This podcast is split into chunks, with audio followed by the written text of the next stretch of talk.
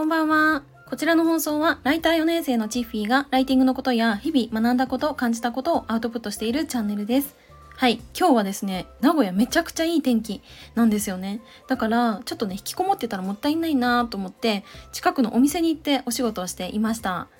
はい。で、まあ、今日絶対にこれ終わらせたいなって思ってたタスクが3つあってでそのうちの1つが終わるまで絶対お家帰っちゃダメっていうルールを設けて進めてたんですね。まあ、そしたら、まあ、意外と早く終えられたっていう感じでしたね。まあ、たまに場所変えるのもいいのかなって思いました。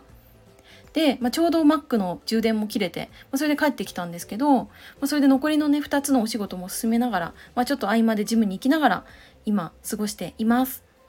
はい、でそのお仕事が複数重なっちゃったりとか、ま、納期が重なっちゃったっていう時ってライティングのお仕事では結構あるあるなんですけどその時にその納期遅れてしまったっていうのがやっぱり一番やっちゃいけないミスというかこれをやることでお客様から信用信頼っていうのをなくしてしまうことになるしもう二度とお仕事発注してもらえないっていうことも普通にあるのでだからこそ納期に遅れないっていうなんかこの仕組みみたいなものを作っておくことは大事だなって思っています。はい。それで私はタスク管理とか、もう日々のやることみたいな、そのやると決めたことをやるみたいなのって結構昔から得意で、その、なんだろうな、最近そんな、その、ああ、できなかったみたいなことってあんまないなって思うんですね。なので、まあ、今回一つそのめちゃくちゃいい方法というか、まあ、参考になるんじゃないかなっていうことがあるのでシェアさせていただきたいと思います。はい、ここで初めにお知らせをさせてください。あの私は国語の偏差値50未満から今こうして3年以上ライティングのお仕事をしております。で、結構勘違いされるんですけど、まあ、ウェブライティングって国語力とは比例しないよっていうことで、まあ、そんなライティングスキル、もっともっとこれから上達させていきたいっていう方は、是非今のうちに私の公式 LINE お友達追加していただけると嬉しいです。はい。では本題に戻るんですけど、まあ、タスク管理って皆さんどんな風にやられてますか？よかったらコメントで教えていただけると嬉しいんですけどこのタスク管理のやり方って人それぞれだと思うし、まどんな方法が合うのかなとかどんな方法が合わないのかなっていうのはその人それぞれでそのやってみてあこれがいいこれが悪かったなっていうのは、ま、見つかると思うんですよね。だから私のやり方が必ずしも皆さんにとっていいやり方だとは思わないしうーんだけどなんだろうなあの次に言う方は結構合うかもしれません。あの結構時間を大切にするとか効率重視で動くとかあとなんだろうなこういくつかやることとかがあった時に物事をチャンネル切り替える感じでパッパッパって切り替えていって動くよっていう方は私が今から言うやり方っていうのは合うと思います。はい、でそのおすすめのタスク管理のやり方なんですけどあのやることを番号つけてまず書きます。それで終わったものには番号からチェックマークに変えて進めていくっていうやり方これが私は一番合うって思いましたね。はい、でその今私はその、まあ、タスク管理のやり方いろいろ試行錯誤してちょっと一つの方法に落ち着いたんですけど昔はあのスマホに入ってるメモ帳ってあるんじゃないですか。でそのメモ帳にやることを書いていってでそれであのー、まあ、順番に消してみたいなやり方でやってたんですけどなんか正直このスマホのメモ帳ってタスク以外のことも結構メモしないですか？で私はあの買い出しでねあのこれ買う洗剤買うとかあのバナナ買うとかなんかそういうのも 書いてるんですねメモ帳に。だからなんかそのメモ帳開いた時にもうタスク管理以外の情報っていうのが結構目に入ってきてでなんかこれ効率悪いというかなんかミスにもなっちゃうなっていうことでちょっとやり方を変えたんですね。でそれがあのチャットワーク。皆さんチャットワーク使ってますか？チャットワークっていう、まあ、チャットのこのアプリあるじゃないですか。であれっってこう自分から自分にチャットをくれるみたいなものがあるんですよね。でそこにあの日付とあとやることで重要度の高いものから順番にこうやっていく番号をつけて書いていく。で終わったものには全部その番号をチェックマークに変えて残していく。で私はこのやり方であの結構長い間ねやってきました。これってメモ帳だと私今まで消してたんですけどなんかあ自分こんなこと今日やったんだなってこう積み上がっている様子を可視化できるからなんか今自分がどの順番でどうタスクをこなしていくのかっていうのが結構明確になるんですよね。なので私はこのやり方はそのめちゃくちゃ自分に合うなって思いました。はい、で、まあ、これさらにね効率化できないかなって思って、まあ、最近ちょっといろいろ実験しててその一つが Discord っていうチャットサービスを使ってやってます。でこれって Chatwork とすごい近いんですけどあの Discord は何がいいかっていうと、まあ、自分一人だけのグループ作れるんですよね。でその、まあ、タスク管理ここでできるじゃんって思ったしさらにそのグループ作った時に小分けでいろんなこうフォルダ箱みたいなのを作れるんですよ。例えばやることみたいな感じでタスク管理をするための箱を作ったりとかあとそれ以外だと、まあ、使い方は本当に自由だと思うんですけど例えば、まあ、今抱えてるクライアントさんを一覧にして書いてみたりだとかあとは自分が仕事でミスったことっていうのを書いてみたりとか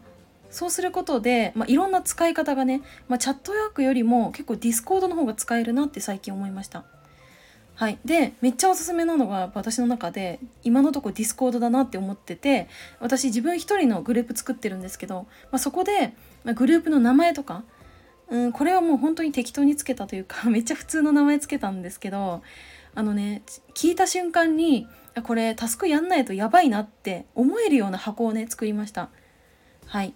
でここは、まあ、自分のタスクを書いていく場所にしてるんですけどそのタスクって、まあ、お仕事のことじゃなくても例えば、ま、美容院に何時から行くとかミーティング何時から入ってるとか、ま、この時間に荷物届くとかなんかそんな何でも書いてよくってそうすると一日の中で絶対にそのタスクの箱って見るんですよね。うん、何度も見るんですけど私も。でその時にそのその箱の文字書いてあることがこう活入れになるというか、まあ、ちゃんとやらんといかんなって思えることにこう書き換えました。でそれが「やれ!」っていうあの箱の名前を付けました。でこれめっちゃいいなって思ったんですね。で私最近すごい思うんですけど、まあ、基本的にこうオンラインだと自分一人でお仕事進めないといけないし、まあ、お仕事じゃなくてもタスクって、まあ、こなしていかないといけないんだけどなんかこれって自己管理すごい大変だと思うんですよね。でその私なんて一人暮らしだから別に誰にも管理されることなくって自由にできるんですよね。そうすると、まあ、だらけちゃうし洗濯物とかもたまるし、まあ、掃除もしなくなるし料理もやんなくなるからこそなんかそのなんだろうなこうサボろうと思えばいくらでもサボれるんですよね。うん、だけどその言葉の力というか、まあ、それのおかげで行動できてるなっていう部分は大きいなって思いました。はい、でその言葉の力で関連するものに私思い出したんですけど今私のスマホのなんだっけこの壁紙っていうのかなで iPhone の壁紙にあのチッフィーならできるっていう文言を入れた壁紙を設定してます。でこれね私自分でキャンバで作ったんですけど、まあ、縦書きで「チッフィーならできる」って書いてあって、まあ、それが結構この筆文字みたいなこう習字で書いたような感じでかっちょいいフォントなんですね。でこのスマホを見る回数って、まあ、現代人は多いと思うんですよ。まずは私の場合は朝起きたらアラームが鳴ってるんでそれ止めるためにスマホ見るんですね。でその止めたらそのそのアラームのアプリ閉じるのでそしたら真っ先に目に入ってくるのが「そのできる」っていう文字なんですよね。うん、あとは、まあ、ちょっと仕事でねわやっちまったなとかうまくいかなかったなっていう時も、まあ、スマホで私は、うん、吐き出すというか、まあ、SNS でつぶやいたりとかうーん、まあ、それこそ自分しか見ないその Discord のアプリとかでこう暴言吐いたりとかもするんですけどなんかその時にやっぱりこのスマホを見てるからできるっていう文字も一緒に目に入ってくるんですよね。だからなんかあ自分できるじゃんみたいな、うん、できるできるみたいな。そんな風に思えるのでこのやり方も一ついい方法かなって思いましたね。はい、で特になんかうん何かに挑戦するとか新しいことを始めるっていう時に結構人って孤独になりがちだと思うんですね。で私もまあ、実はそうでこういったビジネスに挑戦する時に学生時代の友達全員離れていっちゃったんですね。だから今友達いないんですよ。でやっぱり私は会社に所属しててもどっかちょっと浮いてるというか、まあ、ちょっと変なやつみたいに思われたりするんですねはい、だからあなんかまた変なことやってんなとか変わってんなとか思われてるわけですよ。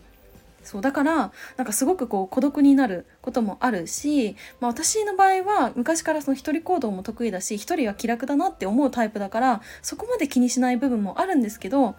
まあ、とはいえなんか気にする時ってあるんですよね。うん、なんかその孤独感というか誰も味方になってくれなくってあなんかしんどいなっていう時にその言葉の力を借りるっていうのも、まあ、いい方法なんだなって感じました。はい、なんか人間ってやっぱそういう周りの影響とかをすごく受けやすい生き物だと思うからなんか自分の感情をどうコントロールするか。うーんそのモチベーションとかもやっぱあのあんまりねコントロールできないものだなって思っててだからこそそのなんか振れ幅をなんかできるだけ小さくする。ためにもこういった工夫仕組みっていうのは必要かなって思いました。はいというわけで今回はその誰にでも当てはまるやり方かどうかっていうのは分かんないしなんか最終的に着地点がよく見えなくなっちゃったんですけど、まあ、今回の内容少しでも参考になったら嬉しいなって思います。はい。では、ここで最後にお知らせをさせてください。お知らせ2つあります。1つ目が、まあ、ライティングスキル上げたい方、まあ、これからオンラインのビジネスに挑戦したい方、ぜひ私の公式 LINE でお友達になってくれたら嬉しいです。あのライティングのセミナー情報とか、あとプレゼントもお渡ししているので、ぜひ受け取ってください。はい。で、2つ目が、10月31日のハロウィンに、まあ、イベントをやります。で、これちょっとね、まだ告知しちゃダメって言われてるんですけど、フライングして告知させていただきました。まあ、どんなイベントなのとか、詳細については今後お知らせしていきたいなって思うので、あの、お待ちいただけると嬉しいです。はい。それでは今日はこの辺で終わろうと思います。最後までお付き合いいただきありがとうございました。バイバーイ。